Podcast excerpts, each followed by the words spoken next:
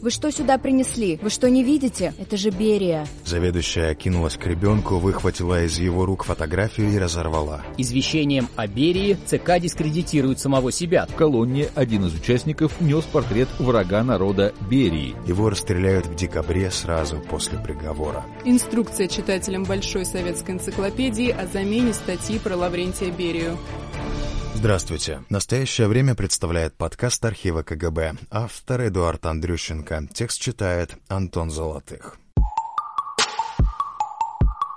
Этот сюжет может показаться историческим анекдотом или сатирической сценой, но это реальная история, случившаяся через несколько месяцев после отставки Берии и описанная в документе из рассекреченных архивов КГБ. В этот день, 26 июня 1953 года, всесильный советский руководитель Лаврентий Берия проиграл битву за власть, был арестован и снят со всех постов. Народу объявили, что многие годы в руководстве страны сидел волк волк в овечьей шкуре, бандит и заговорщик. Но не все граждане СССР успевали следить за сменой партийного курса и продолжали славить низвергнутого вождя.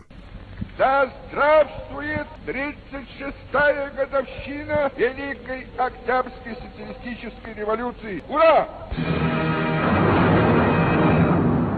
Годовщина революции с обязательной в те годы приставкой «Великая Октябрьская социалистическая» была главным праздником для всего Советского Союза с момента основания государства. В этот день во всех городах, городках и селах проходили демонстрации. Расстановка колонн трудящихся началась с раннего утра. Так начиналось и 7 ноября 1953 года в небольшом городке Гвоздец в Станиславской области на юго-западе Украины. В этот праздничный день советские люди ярко выражали свое стремление к миру. Одними из первых на главную площадь подошли ученики младших классов из соседнего села Хомяковка. Их сопровождали заведующая школы, учителя и председатель сельсовета. В руках дети, как тогда было положено, держали транспаранты с лозунгами и портреты советских лидеров. Набор вождей был составлен по правилам того времени. Уже покойный, но еще официально почитаемый Иосиф Сталин, глава правительства Георгий Маленков, первый секретарь КПСС Никита Хрущев и, конечно, основатель государства Владимир Ленин. Школьная делегация скучала, ожидая начала торжеств. Внезапно к директору школы Александра Скаченко подбежала какая-то женщина из колонны железнодорожников. «Вы что сюда принесли? Вы что, не видите?» Женщина перешла на шепот. «Это же Берия». Посмотрев туда, куда указывала пальцем железнодорожница, Скаченко побледнела. Один из учеников действительно держал портрет врага народа и британского шпиона Лаврентия Берии. Заведующая кинулась к ребенку, выхватила из его рук фотографию и разорвала. Школьники ничего не поняли. Объяснили ли им педагоги, что случилось, мы не знаем. Настроение у Скаченко и ее подчиненных в тот день было совсем не праздничным. Обрывки портрета заведующая забрала с собой и, возвратившись в село, сожгла. Она надеялась, что все обойдется. Не обошлось. После смерти Сталина в марте 1953 года могущество Лаврентия Берии, казалось, только выросло. Он стал одним из самых влиятельных людей в Советском Союзе. Берии удалось собрать и возглавить силовое суперведомство. Под своим началом он объединил Министерство внутренних дел, то есть милицию, и госбезопасности, то есть чекистов. Но триумф Берии продолжался недолго. Уже в июне он проиграл подковерную схватку Никите Хрущеву и его сторонникам. Могущественного лидера силовиков сняли со всех должностей и арестовали за подготовку заговора и шпионаж. Та же судьба постигла его близких соратников, окрещенных в советской прессе бандой Берии. Трудящиеся Москвы вместе с миллионами советских людей день 36-й годовщины октября продемонстрировали свою несокрушимую волю борьбе за мир. По официальной версии, праздник 7 ноября того года Берия встретил под стражей в ожидании суда. Его расстреляют в декабре сразу после приговора. Есть и альтернативная гипотеза. Якобы его убили во время ареста, а суд был лишь имитацией. Свержение министра сопровождалось массированной информационной кампанией. В газетах и по радио сообщали о разоблачении преступных замыслов арестованного, а на заводах проходили митинги с требованиями суровой кары для гнусного буржуазного перерожденца. Сообщение газеты «Правда» о разоблачении Лаврентия Берии. Ввиду того, что за последнее время вскрыты преступные антигосударственные действия Берия, направленные на подрыв советского государства в интересах иностранного капитала, Президиум Верховного Совета СССР, рассмотрев сообщение Совета Министров СССР по этому вопросу, постановил Первое. Снять Берия с поста первого заместителя председателя Совета Министров СССР и с поста министра внутренних дел СССР. Второе. Дело о преступных военных действиях Берия передать на рассмотрение Верховного суда СССР. В спешном порядке избавлялись от всего, что было связано с врагом народа. Села, аулы, районы, улицы и колхозы, названные в его честь, переименовывали. Изымались висящие на зданиях и в помещениях изображения Берии, в том числе групповые портреты, на которых он был запечатлен. Деберизация началась еще до официальных сообщений о произошедшем. Мужчины в форме, заходившие в государственные учреждения и требовавшие снять портрет, ничего не объясняли. Двоюродная сестра Берии Марта, боясь ареста, сама сожгла портрет брата, пепел растворила в воде, а стекла от рамы посреди ночи тайком зарыла в лесу, позже рассказывали ее соседи. Самый известный эпизод деберизации — редактирование Большой советской энциклопедии руками ее подписчиков. В 1954 году владельцами БСЭ разослали рекомендацию вырезать ножницами или бритвенным лезвием статью о Берии и его портрет в пятом томе, вышедшем двумя годами ранее. Фамилия казненного экс-министра не называлась, указывались лишь соответствующие страницы. Взамен нужно было вклеить полученные в том же письме листы с фотографиями Берингового моря. Инструкция читателям Большой советской энциклопедии о замене статьи про Лаврентия Берию подписчику Большой советской энциклопедии. Государственное научное издательство «Большая советская энциклопедия» рекомендует изъять из пятого тома 21, 22, 23 и 24 страницы, а также портрет, вклеенный между 22 и 23 страницами, взамен которых вам высылаются страницы с новым текстом. Ножницами или бритвенным лезвием следует отрезать указанные страницы, сохранив близ корешка поля, которым приклеить новые страницы. Тот факт, что агент международного империализма Берия десятилетия занимал высокие посты в советской иерархии, по традиции объясняли его искусной маркировкой и коварством. Это, конечно, звучит неправдоподобно, но к такой практике прибегали чаще всего. Альтернативой для власти был режим тишины, без каких-либо сообщений. Именно так в свое время был арестован и казнен Ежов. Министерству внутренних дел летом 1953 года было поручено следить, как реагируют люди на разоблачение Берии. Подборки высказываний в разных областях Украины, составленные с помощью агентов, также хранятся в архиве СБУ. Если верить этим сообщениям, жители республики в частных беседах обычно повторяли то, что слышали на многочисленных митингах, то есть проклинали вражеского наймита и возмущались тем, как ловко он всех обманывал. Но находились и те, у кого столь стремительная смена риторики вызывала недоумение и недоверие. Черт знает, что делается в правительстве. Сами не мирятся между собой, а на рабочем классе отражается, говорила работница Сумского завода имени Фрунзе Мария Личман. Специальное сообщение о реагировании различных слоев населения Украины на решение Пленума ЦК КПСС и сообщение Президиума Верховного Совета Союза СССР о преступных действиях Берия. Передача по радио об исключении из партии и предании суду Берия вызвала острое реагирование во всех слоях населения Украинской ССР. Трудящиеся городов и сел Украины горячо одобряют решение Пленума ЦК КПСС и постановление Президиума. Скептически воспринимал новости и известный киевский математик профессор Юрий Соколов. Извещением о Берии ЦК дискредитирует самого себя, так как никто не поверит, что Берия, будучи в течение десятилетий крупным партийным работником, вдруг оказался врагом народа. Для всех ясно, что сейчас в партии происходит борьба за власть. Фельдшер Запорожской санстанции Лунева высказала уверенность, что арестованного экс-министра оправдают и освободят. С ним будет то же самое, что и с кремлевскими врачами – Женщина вспомнила недавнее громкое дело врачей-вредителей, закрытое после смерти Сталина при активном участии Берии. Как полагала начальница отдела капитального строительства Академии архитектуры УССР Прожекторко, Дело Берии – это провокация, сфабрикованная иностранными разведками с целью посеять раздор в стране. Объявить врагом народа Берия – это равноценно тому, чтобы объявить врагом народа Сталина, сказал приехавший в Одессу грузин Евтих Акоби. Он был прав, десталинизация в стране начнется два с половиной года спустя. Мужчина добавил, будем требовать от правительства точных данных, за что сняли Берия. Моисей Курганский, инспектор Киевского облкоммунбанка, опасался, что может начаться катавасия 37-38 годов, то есть новая волна массовых репрессий. Как и многие другие, он не поверил в рассказы об умелой маскировке – где же вы были, руководители партии и государства, работавшие с Берия, бок о бок на протяжении десятилетий? Неоднократно из уст жителей республики звучало предположение, что арест Берии спровоцирует массовые волнения в Грузии.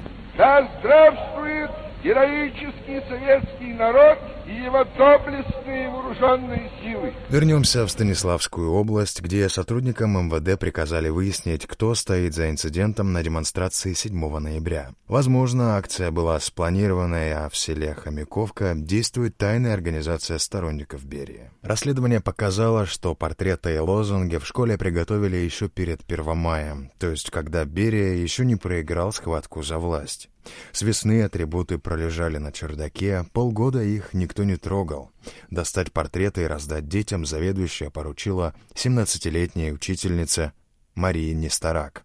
Девушка, видимо, не разбиралась в колебаниях линии партии. Подвоха не заметили и другие участники праздничного похода в Гвоздец, в том числе глава сельсовета. Двое педагогов поплатились за свою невнимательность. 10 ноября сего года приказом заведующего Гвоздецкого районного отдела народного образования Скаченко А.Ф. с должности заведующей школы снята и будет работать учительницей в этой же школе. Учительница Нестарак М.И. с работы уволена, рапортовали оперативники. Справка, подготовленная для Центрального комитета Компартии Украины главой МВД УССР Тимофеем Строкачем. В день 36-й годовщины Октябрьской социалистической революции в райцентре Гвоздец Станиславской области на митинг следовала колонна учеников первых-четвертых классов села Хомяковка. В колонне один из участников нес портрет врага народа Берии. Указанный портрет заметила одна женщина из колонны железнодорожников, о чем сказала заведующей школы Скаченко Александре Филипповне, которая там же этот портрет изорвала, а возвратившись в село Хомяковку, сожгла. Расследованием установлено, что портреты и лозунги, которые несли ученики школы, были подготовлены еще к 1 мая 1953 года и после первомайских праздников хранились на чердаке школы. Трудящиеся нашей страны выражают свою решимость успешно выполнить боевую программу партии Заведующая школой Скаченко Александра Филипповна дала указание взять в колонну портреты, которые раздала ученикам учительница этой же школы Несторак Мария Ивановна, 1936 года рождения. Скаченко и Несторак признают, что они не проверили правильность оформления колонны учеников, поскольку такое же оформление было и на 1 мая 1953 года. 10 ноября сего года приказом заведующего Гвоздецкого районного отдела народного образования Скаченко А.Ф. с должности заведующей школы снята и будет работать учительницей в этой же школе. Учительница Нестарак М.И. с работы уволена. МВД СССР дано указание у МВД Станиславской области провести более тщательное расследование, в ходе которого выяснить, не явилось ли включение портрета Берии в оформление колонны преднамеренным враждебным действием. Да здравствует советское правительство! Да здравствует Коммунистической партии Советского Союза, вдохновитель и организатор всех наших побед! Руководство МВД Украины приказало Станиславскому областному управлению еще раз тщательно всех проверить и выяснить, не явилось ли включение портрета Берия в оформление колонны преднамеренным враждебным действием. Судя по всему, дополнительное расследование ничего не дало. По скрипту рассказывает автор проекта архива КГБ Эдуард Андрющенко. Я наткнулся на эту историю, когда просматривал сообщения МВД э, Украины московскому начальству второй половины 1953 года. То есть, что это была вообще за эпоха, да? Берия э, уже проиграл схватку за власть, он арестован, внезапно, неожиданно для многих объявлен врагом народа, ну и по официальной версии содержится под стражей, его ждет суд, ну и, как мы знаем, все завершилось расстрелом. Мне было очень интересно посмотреть документы этого короткого периода, да, в том числе э, сводки о том, как люди реагируют, что говорят люди на Э, об этом событии. Это вообще такой э, очень распространенный жанр вот этих сообщений, э, отзывы населения. Их собирали агенты, передавали своим кураторам, все это по областям сначала собиралось. Вот если там чья-то отставка или какой-то громкий э, инцидент на международной арене, там Советский Союз с кем-то поссорился и так далее. Ну, в данном случае арестовали Берию, что говорят люди. Э, по всей стране это собиралось, и все это в конце концов отправлялось в Москву Э, ну или там в Киев партийному начальству, например. Это такая вот справка о э, реакции населения. То есть сначала шли сообщения о том, что правильно этого Берию схватили, вот какой подлый враг, как он вообще столько лет работал на, на самом верху, как он скрывался, и э, пусть его расстреляют в таком духе. А потом вторая половина это отзывы, которые не нравились власти. Допустим, ну как же так, а завтра там еще кого-то арестуют, там Маленкова, и тоже нам объявят, что он враг народа. Или, допустим, сегодня Берию арестовали объявили врагом, а завтра что, Сталина врагом объявят? Ну, это, это вот такой отзыв конкретно был, можно сказать, пророческий, да, через там три, два с половиной года его действительно развенчали культ. Вот, и вот среди этих сообщений, то есть о том, как люди реагируют на арест Берии, э, попалось одно вот такое, в принципе, короткое, да, короткая история, без особых подробностей, к сожалению, целого дела по ней не нашлось. Я не знаю, заводили ли вообще какое-то... Ну, наверное, да, наверное, заводили дело, но в любом случае его нет. Это вот сообщение на несколько страниц о том инциденте. Это очень... Случай очень анекдотичный, и он... Э, его, как мне кажется, вот я сразу себе представил, как его можно было бы экранизировать, сделать такую короткометражку или э, оформить в виде какой-то э, сцены небольшой в каком-то, я не знаю, киноальманахе каких-то вот таких историй.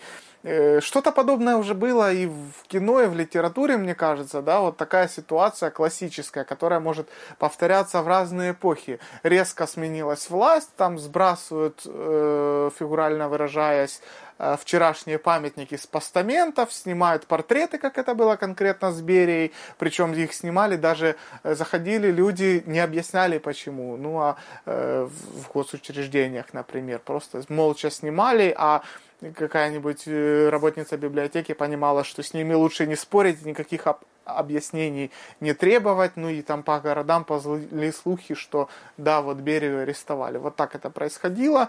Вот. И вот в такой ситуации с таким резким разворотом э, дискурса относительно какого-то одного человека на 180 градусов из, из героев, в честь которого названы там села, да, и которому все там э, возможные звания и награды э, присуждены резко в преступники. Ну, тако, так, такое в те годы э, бывало в Советском Союзе, да, и вот в такой ситуации э, могут возникнуть вот такие курьезы, что кто-то не досмотрел, кто-то, может, просто не обратил внимания, да, что один портрет из тех, которые лежали на школьном чердаке, оказался вдруг лишним. И его, ну, его уже следовало несколько месяцев назад просто сжечь. Вот. Э, а его не сожгли, соответственно, не разбираясь, вынесли на эту демонстрацию и показали людям. И э, прошло какое-то время, прежде чем кто-то обратил внимание, чей портрет же принесли эти дети. То есть э, очень такая анекдотичная ситуация. Вот этим она меня и привлекла. Вот. Ну, к сожалению, мне, мне было интересно, может быть, узнать, как там, вот там, учительницу уволили, по-моему, а э, директору школы выговор был за это все. Вот. Ну, мне, может быть, интересно было проследить, как дальше их там, может, их судьба сложилась, но об этом документы нам не сообщают. То есть такая короткая история, но, но завершенная логически, такая полная, которую хватило на отдельную статью. Это был подкаст архива КГБ. Автор Эдуард Андрющенко. Текст читали Антон Золотых, Александр Касаткин, Дарья Кудрявцева, Алина Агатина и Андрей Цыганов. Продюсер проекта Виктор Кульганяк. Слушайте нас на сайте currenttime.tv, а также везде, где вы обычно слушаете подкасты. В iTunes, Spotify, SoundCloud и так далее. До встречи. Я Павел Буторин, директор телеканала «Настоящее время». Надеюсь, вам понравился наш подкаст. Не пропускайте важных новостей, обязательно зайдите на наш сайт currenttime.tv. Подписывайтесь на нас в соцсетях, смотрите нас в YouTube. Вы знаете, что у нас вы всегда найдете новости без цензуры и открытое обсуждение проблем. До новых встреч!